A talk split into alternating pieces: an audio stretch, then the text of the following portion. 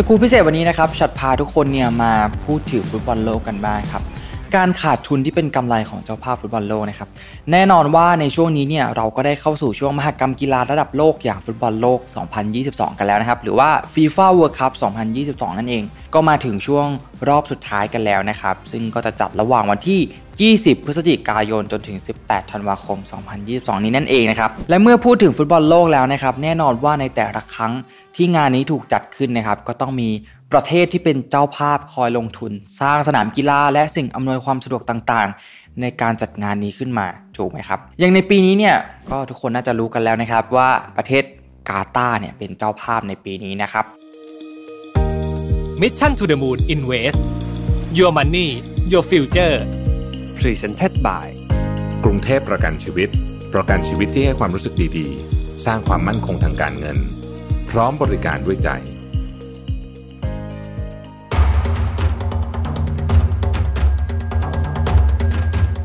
แต่ก่อนที่ฉันจะพูดถึงประเทศกาตาร์เนี่ยขอย้อนกลับไปยกตัวอย่างเคสของประเทศบราซิลกันก่อนนะครับ อย่างบราซิลนะครับถือว่าเป็นประเทศเจ้าภาพฟุตบอลโลกที่ล้มเหลวมากที่สุดนะครับ เนื่องจากว่าประเมินผลกำไรเนี่ยที่มากเกินความเป็นจริงนะครับ โดยตั้งกำไรไว้ที่ 3,000 ล้านเหรียญสหรัฐนะครับ ขณะที่ต้นทุนเนี่ยก็สูงถึง 11,000 ล้านเหรียญสหรัฐนะครับ แต่ว่ากับทำรายได้จากทัวร์นาเมนต์นี้เนี่ยได้เพียง 4.8 พันล้านเหรียญสหรัฐเท่านั้นเองนะครับ เรียกว่าขาดทุนมากถึง 5,000 ล้านเหรียญสหรัฐเลย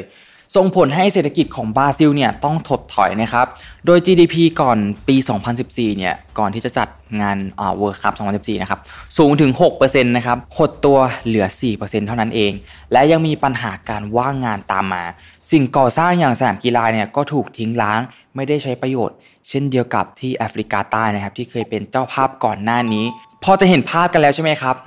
แล้วทำไมประเทศเล็กๆ อย่างกาตาร์เนี่ยถึงอยากเป็นเจ้าภาพฟุตบอลโลก ไปดูกันต่อเลยครับ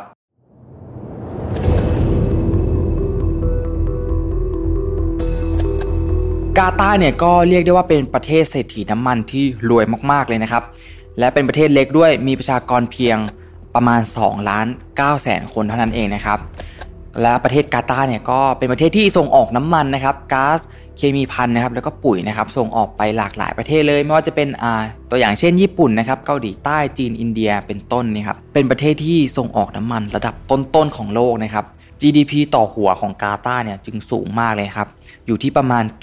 9,300 เหรียญดอลลาร์สหรัฐต่อคนนะครับ ซึ่งสูงกว่าสหรัฐและก็อังกฤษอีกด้วยนะครับ เป็นรองแค่ลักเซมเบิร์กแล้วก็สิงคโปร์เท่านั้นเอง ในช่วง 20 ปีที่ผ่านมาเนี่ยกาตาร์เนี่ยกลายเป็นศูนย์กลางในการส่งออกน้ำมันที่สำคัญที่สุดในโลกแห่งหนึ่งเลยนะครับ และกาตาร์เนี่ยมีก๊าซสำรองที่ใหญ่ที่สุดในโลกรองจากรัสเซียและก็อิหร่านด้วยนะครับ ซึ่งกาตาร์เนี่ยได้ใช้งบ ลงทุนกว่า2แสนล้านดอลลาร์สหรัฐนะครับในการที่จะสร้างโครงสร้างพื้นฐานต่างๆ แล้วก็พัฒนาในสิ่งต่างๆนะครับเพื่ออำนวยความสะดวกในการจัด World Cup ครั้งนี้นะครับและกาตาร์เนี่ยก็ได้ใช้เงินราวๆ 6,500 ล้านดอลลาร์สหรัฐในการสร้างสนามกีฬา 8 แห่งนะครับเพื่อรองรับ World Cup ในครั้งนี้ด้วยนะครับและยังมีการลงทุนอื่นๆอีกหลายพันล้านดอลลาร์นะครับ อย่างเช่น การสร้างรถไฟใต้ดินนะครับ สนามบินแห่งใหม่ สร้างถนนนะครับ แล้วก็โครงสร้างพื้นฐานอื่นๆอีกครับ และกาตาร์เนี่ยก็ได้ใช้งบลงทุนเนี่ยถึงราวๆ2แสนล้านดอลลาร์เลยนะครับ ซึ่งเป็นตัวเลขที่สูงกว่างบลงทุนในการเป็นเจ้าภาพจัดฟุตบอลโลกครั้งผ่านๆมา มากถึงเกือบ 20 เท่าเลยนะครับ ตัวอย่างเช่น ในปี 2014 ที่บราซิลนะครับเป็นเจ้าภาพเนี่ยเขาใช้งบลงทุนราวๆ11,000 ล้านดอลลาร์สหรัฐ ในฟุตบอลโลกปี 2018 นะครับที่รัสเซียเป็นเจ้าภาพเนี่ยก็ใช้งบลงทุนราวๆ14,000 ล้านเหรียญดอลลาร์สหรัฐนั่นเองนะครับ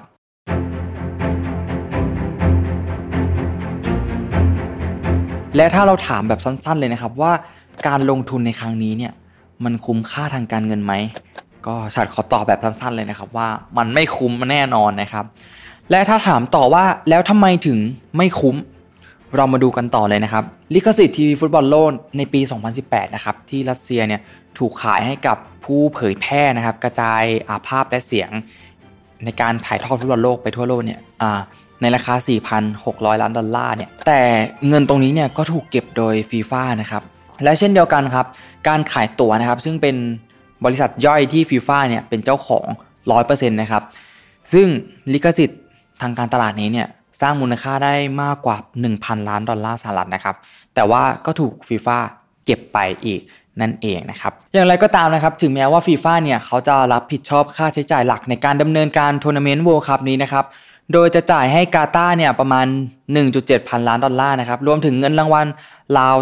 440 ล้านดอลลาร์ สำหรับทีมต่างๆ ที่ได้รับรางวัลนะครับ แต่วันนี้เข้าใจกันว่ากาตาร์เนี่ยทุ่มเงินกว่า 2 0 0 0 0 ล้านดอลลาร์ไปกับการแข่งขันฟุตบอลโลกครั้งนี้ใช่ไหมครับ และโครงสร้างพื้นฐานต่างๆ รอบๆ การแข่งขันไม่ว่าจะเป็นโรงแรมนะครับ หรือว่าสิ่งอำนวยความสะดวกต่างๆ เพื่อการพักผ่อนเพื่อการสร้างถนนนะครับ สร้างระบบรางนะครับ และมีการคาดการณ์ว่าผู้ที่เข้ามาประเทศแล้วก็เข้ารับชมฟุตบอลโลกแบบสดๆเนี่ยจะมีมากถึง1ล้าน5แสนคนนะครับในระหว่างการแข่งขันตลอด 1 เดือนเลย ประเทศเจ้าภาพเนี่ยก็จะเห็นว่าการเพิ่มขึ้นของนักท่องเที่ยวเนี่ยอาจจะเพิ่มยอดขายให้กับผู้ประกอบการ โรงแรมพัตคาร แล้วก็ผู้ประกอบธุรกิจอื่นๆ ในประเทศอีกมากมายเลยนะครับ แม้ว่าจะมีการคาดการณ์ว่าแต่ละคนที่เข้ามายังประเทศกาตาร์เนี่ยจะใช้เงินคนละประมาณ 500 ดอลลาร์นะครับเฉลี่ยต่อคนต่อระยะเวลา 10 วัน และคาดการรายได้จากนักท่องเที่ยวเนี่ยจะมีรายได้ประมาณ 7,500 ล้านดอลลาร์นะครับแต่มันก็ยังไม่ cover เงินที่กาตาร์ได้ลงทุนไปเลยใช่ไหมครับ การเพิ่มขึ้นของนักท่องเที่ยวอย่างรวดเร็วแบบนี้เนี่ยต้นทุนในการผลิตต่างๆ เพื่อรองรับนักท่องเที่ยวเนี่ยโดยปกติแล้วเนี่ยค่าใช้จ่ายเนี่ยมักจะสูงกว่ารายได้ที่เกิดขึ้นในระยะสั้นอย่างมากเลยนั่นเองครับ นอกจากนี้นะครับนักท่องเที่ยวที่ซื้อสินค้าเครื่องดื่ม หรือว่าสิ่งอื่นๆนะครับจากแบรนด์ที่เป็นพันธมิตรของฟีฟ่าเนี่ยจะไม่ก่อให้เกิดรายได้จากภาษีให้กับประเทศกาตาร์เลยนะครับ เนื่องจากแบรนด์ต่างๆ ที่เป็นพันธมิตรของฟีฟ่าเนี่ย เขาสามารถลดหย่อนภาษี